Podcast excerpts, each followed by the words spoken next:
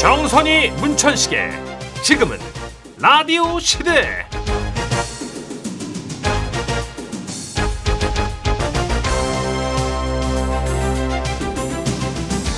안녕하세요 아. 정선입니다. 안녕하세요 문천식입니다 어, 너튜브 때문에 지금 고민 중인 문천식 씨에게 꼭 소개해주고 싶은 사람이 어 있어요. 뭐요?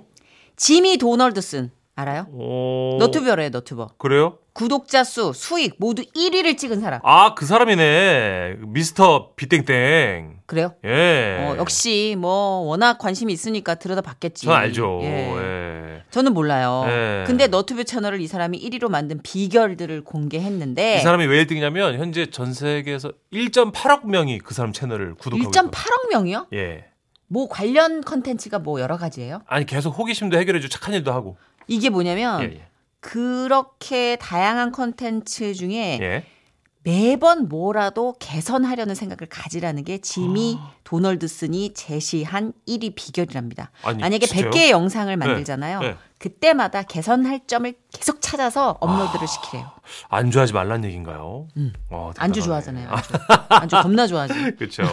근데 이분이 주장하는 게 완벽한 영상이랑 없대요. 음. 자신 역시 여전히 개선해 나가고 있다니까 어떤 부분에서든 지금 순간 만족하지 말고 계속 개선하라. 아, 이거죠. 저도 이제 한 5개월째 지금 영상을 찍어왔지만 아유, 그게 쉽지가 오개월이면- 않더라고요. 5개월이면 아니 정말 유린이 아니 유린이. 그렇죠. 예, 초보인데, 너린이, 너린이. 예, 이 정도면 괜찮은데 뭘 개선하지 싶을 때도 있고 전 잘 아직 감이 안 서요. 벌써?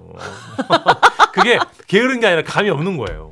아직은 네. 조금 탐색을 더 해봐야 될 텐데 그렇죠. 사실 너튜브 영상뿐만 아니라 우리의 삶도 그렇잖아요. 음. 하루하루 각도를 조금씩만 개선해도 한 달 뒤에 또 1년 뒤엔 다각도로 세상이 보일 텐데 음. 그게 쉽나? 어렵죠. 어렵죠. 세상에서 제일 어려운 게 아는 걸 실천하는 일 같긴 해요. 그죠? 그러니까. 그래도 제가 또 너튜브 꿈나무니까 네. 지미 도널드슨 이분의 얘기 명심하면서 개선에 노력해 보겠습니다. 아 이분이 아주 천재적인 게 음. 쉽게 따라올 수 없는 애매하고 두루뭉술한 얘기로 사람들 낙내 음. 이 친구가 보니까 26 청년인데요. 10살 때부터인가 너튜브를 했어요. 와 네, 그래 못 이겨요. 영재네. 네. 그럼 마음 편해지겠네. 대단한 분입니다. 네. 네. 그러니까 이렇게 애매한 얘기로 어른들을 농락하지. 어? 이걸 어딜 개선하라는 거야? 어딜 도대체? 아니에요. 뭐- 우리 지라 씨도 좀 더 개선을 나갈 수 있습니다. 네. 우린 뭘 개선할까요? 네, 뭐라도 해보자고요, 누나. 우리 진주의 노래 첫 곡으로 준비했어요. 난 괜찮아. 네. 네, 10월 6일 금요일입니다. 지금은 라디오 시대 진주의 난 괜찮아로 출발해 보는데요. 그쵸. 이 노래도 번화한 곡인데 난 괜찮아가 더 좋은 것 같아요. 그죠? 그렇죠. 제목은 이제 알 서바이브 막 이렇게 네. 팍 생존에 대한 막강한 임팩트가 진주 있었는데 네, 씨가 너무 잘 불러갖고 난 괜찮아가 먹었어. 그런 것 같습니다. 자, 오늘은 사랑극장 또 있는 날입니다. 대한민국 탑성우 김영선, 남희정 성우님 모실 거고요. 정선혜 씨가 너무 좋아하는 사랑 얘기 할게요. 음. 그럼요. 저 개선할 거 찾았어요.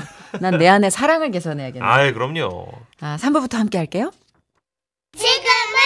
라디오 시대 지하실 101장 이다의 주제는 뭐예요?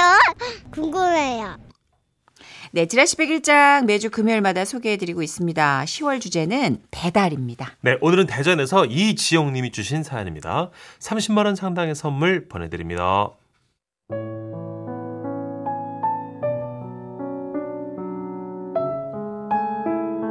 제목 그 학생의 배달 70년대 말 나는 시골 초등학교 5학년 학생이었다. 그때 시골은 모두 다 넉넉치 못했는데 그나마 우리 집은 아버지가 공무원이었고 어머니가 시내에서 사업을 하신 덕분에 어려움 없이 학교에 다닐 수 있었다. 그러던 어느 날 조회 시간 한 학생이 영양실조로 쓰러진 적이 있었다. 그 학생은 선생님 등에 업혀 교무실로 갔는데 학교 끝나고 집에 돌아와 보니 그 학생이 우리 집에서 밥을 먹고 있었다. 우리 유모 할머니 손자래. 가끔 밥을 좀 먹이면 안 되겠냐고 사정하시길래 그러시라고 했어. 엄마 아빠도 안 계시고 형편이 많이 어렵나 봐. 그 학생은 밥을 먹는 내내 미안한 얼굴로 자꾸 나를 쳐다보았고 옆에는 신문 배달을 하다가 왔는지 신문 뭉치가 한가득 놓여 있었다. 그러다 하루는 학교에서 친구들하고 고무줄 놀이를 하는데 장난기 많은 일부 남자애들이 우리 고무줄을 끊고 도망가는 일들이 있었다.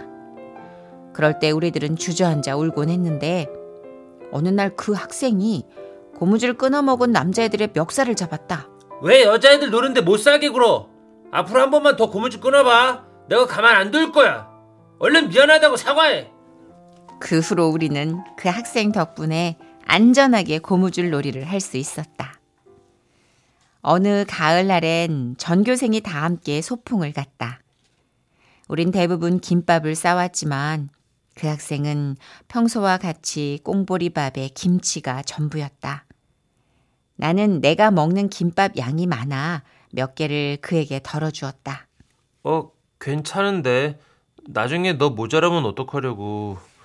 어, 아무튼 잘 먹을게. 점심을 먹고 난 후에는 소풍의 하이라이트인 보물찾기가 있었다. 나는 아무리 찾아도 보물이 적힌 쪽지를 찾을 수가 없었는데 그 학생이 나를 찾아왔다. 자, 이거 받아. 어, 이게 뭔데? 보물 쪽지 찾았어. 공책으로 바꿔주나 봐. 두 개 다 너 가져. 괜찮다고 했는데도 그 학생은 나에게 보물 쪽지 두 장을 주고 사라졌다. 시간이 흘러 우리는 중학교에 들어갔다. 그 즈음 유모 할머니는 우리 집 일을 그만두셨는데 그래도 소재지가 면 지역이다 보니 그 학생을 종종 볼 수 있었다. 저녁에는 신문 배달을 하고 낮에는 자전거에 아이스깨끼를 팔았는데 나하고 마주치는 날에는 작게 말을 걸어왔다. 어, 아이스 케이크 먹을래? 공짜로 줄게. 그 후 그 학생을 다시 본 건 중국집에서였다. 부모님이 맞벌이를 하시는 탓에 오빠와 나 그리고 내 동생은 자주 저녁을 사 먹었는데 짜장면은 우리의 1등 메뉴였다. 그 학생은 우리가 자주 가는 중국집에서 배달원 일을 했는데 우리 쪽 테이블을 보고 주인 아저씨에게 이렇게 말하곤 했다. 사장님, 저 애들이요. 제가 옛날부터 자주 보던 학생들이거든요. 잘 아는 친구예요. 양 좀 많이 주시면 안 될까요? 그러면 주인 아저씨께서는 흔쾌히 알았다며 주방장에게 양을 듬뿍 해달라고 특별 주문을 넣었다. 하지만 우리는 그 양 많은 짜장면을 먹고도 만족을 못하는 날이 있었다. 특히 동생이 하얗고 뽀얀 탕수육이 먹고 싶다고 떼를 썼다. 탕수육 먹고 싶어, 탕수육. 안 돼. 탕수육 먹을 돈 엄마가 안 줬단 말이야. 아, 조용히 해. 어, 줘. 나는 조르는 동생을 끌고 집으로 왔다. 그런데 며칠 후 저녁 초인종이 울렸다. 어, 나야. 어, 어, 우리 배달 안 시켰는데? 아, 단체 손님이 왔는데 주방장 형이 탕수육이 많이 남았다고 해서 가져왔어. 더 자세한 건 묻지 말고 그냥 맛있게 먹어. 일을 마치고 돌아온 엄마께 이 얘기를 했더니 사장도 있는데 종업원이 마음대로 그렇게 가져올 수는 없을 거라며 탕수육 값을 갖다 주라고 하셨다. 그래서 다음 날 중식당에 들러 사장님께 자초지종을 얘기하고 음식값을 드렸다. 그런데 아니야, 이거 못 봤지. 영식이가 예전에 큰 도움을 받은 사람한테 감사 인사 전하고 싶다고 마지막 봉급에서 탕수육 값을 차감하라고 했거든. 마지막 봉급이요? 어. 아유, 일 참 잘했던 학생인데 아쉽네. 영식이는 저 오늘 아침에 그만뒀어. 영식이는 큰아버지와 함께 서울에 있는 어느 공장에 다닐 거라고 했다. 이제 이 일도 거의 40년이 넘은 이야기가 됐다. 영식이는 잘 살고 있을까? 여전히 성실한 사회인으로 그리고 마음 따뜻한 사람으로 이 시린 세상 잘 견뎌내고 있을까? 갑자기 그가 많이 궁금해진다.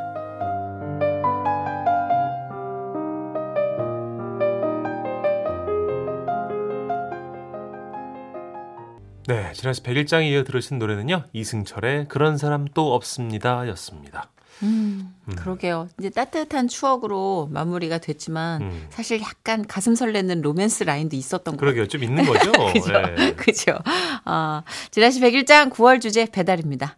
배달해준 사람 또는 배달해준 물건, 택배도 좋고요. 뭐 네. 음식 배달도 좋고 다 환영합니다. 배달에 관한 모든 사연 지라시 홈페이지 101장방에 올려주세요. 그럼 저희는 윤종신의 너에게 간다 듣고요. 광고 듣고 세상 사는 이야기로 돌아올게요. 지금은 라디오 시대에서 준비한 상품입니다. 사연이 사연이 소개되신 분들에게는 PDB 단열바 태양자동문에서 상품권, 판촉물은 고려, 고려기프트에서 홍삼 선물 세트, 건강기능식품 전문기업 인성바이오에서 비타민 무기질, 든든한 아침 식사 서울 만인죽에서 간편식 세트, 브랜드 타올의 명가 영신타올에서 기념타올, 셰프의 손맛 셰프 애찬에서 청양 맵자리와 열무 차박이, 산소카페 청송군에서 청송황금 진사과 선물 세트 초밥 참치 전문점 포동인의 수원에서 전기 오븐을 드립니다.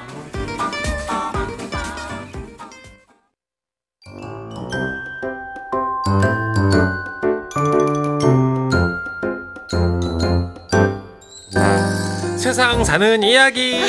천실 씨 제가 좀 늦었죠? 오래 기다렸어요? 아니요, 방금 왔습니다. 아, 네. 아, 근데 오늘도 김밥집에서 데이트를 한... 네, 제가 좀 돈을 모아야 돼서요. 아. 김밥 싫으세요? 아니요, 아니요, 아니요, 아니요. 너무 좋아요, 김밥. 어, 너무 좋다. 아, 알뜰한 이 남자. 너무 멋있다. 예전에 얘기했던 것 같아요. 김밥의 추억이라는 주제로 얘기할 때 네. 전화 연결했던 분이 결혼 전에 맨날 김밥을 먹었는데 그렇게 아끼는 모습이 멋있어서 100일 만에 결혼을 결심했다. 맞아요. 네. 남편분이 평생 그렇게 절약을 잘 하시다가 안 맞아 살 때는 또 바로 플렉스 하시다는 맞아요. 반전 스토리가 기억이 나네요. 쓸 땐 써준다 안 합니까? 그럼 멋있죠. 네. 예. 뭐 그 사연 말고도 김밥에 대한 추억담이 쏟아졌어요. 다섯 식구 김밥 취향이 다 달라가지고 음. 김밥 먹을 때 다 다른 거 먹는 분 맞아요. 계셨다고. 네, 또- 엄마가 싸면서 너무 힘들었을 것 같아요. 힘들죠. 어릴 때 소풍 가서 김밥 먹는데 누가 또 벌집 건드려가지고 김밥 먹던 거 내팽개치고 막 도망쳤다는 분도 있어. 벌집은 지금이나 예나 지금이나 네. 위험해요. 오늘 주제도 이겁니다. 김밥의 추억이라는 주제로 저번에 소개 못한 문자들 볼게요. 소개된 분들께 떡볶이 쿠폰 보내드리고 전화 연결까지 되면 견과류 세트 얹을게요. 네, 먼저 노래 한 곡 듣고 오시오. 놀아줍니다. 김밥엔 예죠. 사이다. 자, 그럼 여러분이 보내주신 사연들 하나씩 볼게요. 네, 1124님이 김밥하면 할머니표 냉이김밥이 생각나요. 냉이 김밥이요? 네, 봄에 어. 나오는 냉이를 된장에 묻혀서 시금치 대신 넣어주셨는데 아. 이게 진짜 별미였어요. 그때 먹었던 김밥 맛을 잊을 수 없네요. 맛있겠다. 우와. 냉이 향긋한 냉이. 그냥 냉이에다 된장만 넣어서 먹어도 맛있겠다. 그러니까요, 진짜 음. 특이하네요. 오, 할머니표 냉이김밥. 어, 맛있겠다. 다음 봄에 한번 도전해볼까? 음. 자, 2600님. 몇 년 전 아내랑 살 뺀다고 운동하러 무등산에 힘들게 갔어요. 네네. 근데 점심에 꼬마김밥 10인분을 먹고 내려오면서 배 터지는 줄 알았습니다. 살이 더 쪘다는. 꼬마김밥 얘가 말만 꼬마지 내용이 아주 알차요. 실하죠. 네, 네. 그래서 꼬마김밥은 진짜 순식간에 한 7, 8개를 집어 먹다 보니. 맞아요. 음. 그쵸. 왜 얘를 꼬마로 해놨을까? 6954님은요, 김밥집 음향 스피커 고쳐주러 갔다가 수고비로 먹은 김밥 맛에 반해 알바까지 했던 기억이 납니다. 근데 요즘은 진짜 체인점이 많이 생겼지만 예전에는 동네마다 김밥집이 각각 달랐어요. 맞아요. 음. 그래서 그 맛도 달랐고 저희 동네에 35년 지속됐던 김밥집이 음. 코로나 때 문을 닫았어요. 아이고, 그렇죠. 속상해. 아, 너무 속상해. 온 동네가 통곡했네 진짜. 아 그런 집들은 진짜 전통인데, 그죠? 아, 그러니까 예. 시그니처 하나가 사라졌어요. 음. 네, 우리 김은미님 아들 소풍 가는 날 김밥 싸면서 남편 도시락도 같이 싸줬는데 남편이 뽀로로 도시락 가져가고 아들이 청양고추 김밥을 가져간 거예요. 애가 매워가지고 못 먹었다고 삐져가지고 그거 풀어주느라 힘들었어요. 어. 청양김밥은 좀 힘들었지. 아 남편도 그 남편대로 고생이죠. 과자님 뽀로로 좋아하세요? 이거 뭐예요? 왜? 아니 뽀로로가 나왔어요 도시락이 뭐? 웃는 게 제일 좋아. 뽀로로 싫어해? 아 이러면서. 웃기다. 어 그렇다 진짜 도시락이 바뀌면 이런 그죠? 난감한 게 생기죠. 난감하네요. 어. 5321님. 저는 기억이 안 나는데 초등학교 때 소풍날 아침에 엄마가 김밥 싸는 거 보고 울면서 고맙다고 했대요. 우와. 전날 엄마가 김밥 재료 준비하는 거 보고 밤새 김밥 싼 줄 알고 그렇게 울었대요.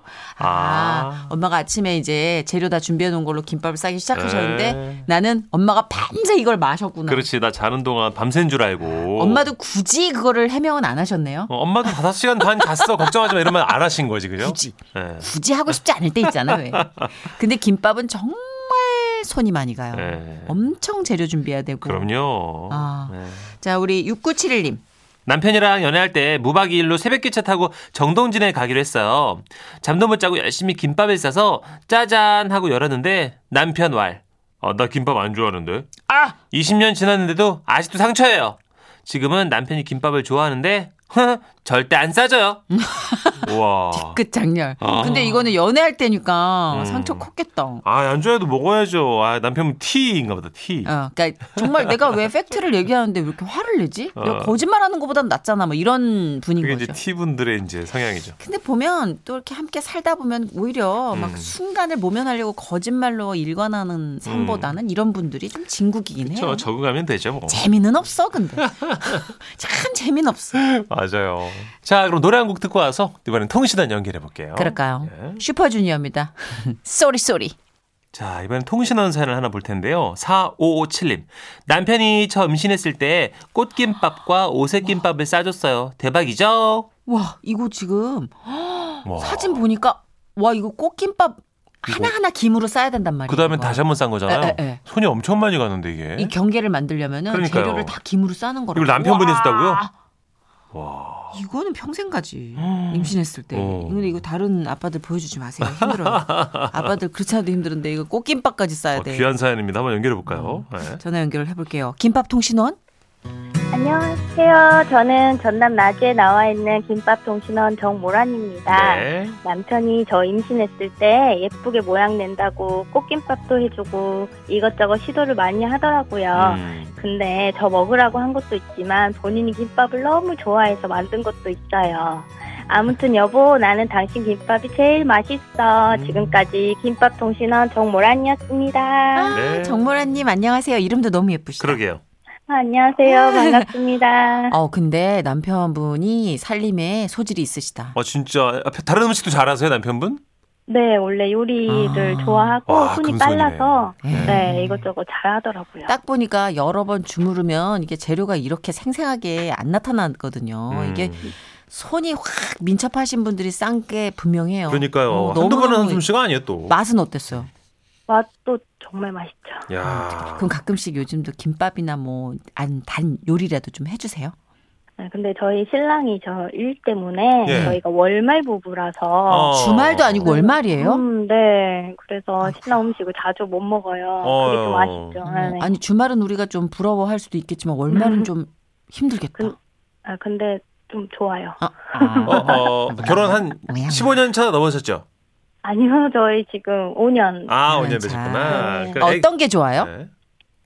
이제 저녁마다 저 신랑 밥 차려줘야 되는데 와, 아, 저녁 준비하고 요리하는 게 신랑도 많이 도와주지만 그래도 네. 부부가 숙제잖아요. 그렇죠. 아기도 있어서 아기 아기 밥까지 해야 돼서 음. 근데 이제 지금 아기만 신경 쓰면 되니까 너무 편하긴 오, 해요. 그럼 아기는 몇 살이에요? 네, 다섯 살이요. 다섯 살. 아기 네. 아빠 찾겠다. 그러면 그쵸. 근데 이제 음. 대신에 왔을 때 신나게 놀아주니까 음. 아, 기도 그걸 더 좋아하더라고요. 맞아요. 좋은 점만 찾으면 또 그런 게 있죠. 뭐 안 좋은 네, 점 생각하는 것보다 그게 훨씬 더 좋죠. 네, 맞아요. 아, 그렇구나. 아유, 임신했을 때 진짜 지극정성으로 보살피셨구나. 뭐 네. 또 신랑이 해준 감동의 요리나 음식 있어요? 임신하셨을 때? 근데 이제 신랑이 그 디저트를 네. 막 카페 무슨 파르페 나오듯이 우와. 어머, 준비를 잘해줘가지고 어머. 요리 끝나고 디저트까지 풀코스로 아, 항상 이분은 해줬어요. 네. 셰프이자 파티셰이네. 이분은. 아니, 뭐, 저 최수정 씨 같은 분이랑 결혼하셨네.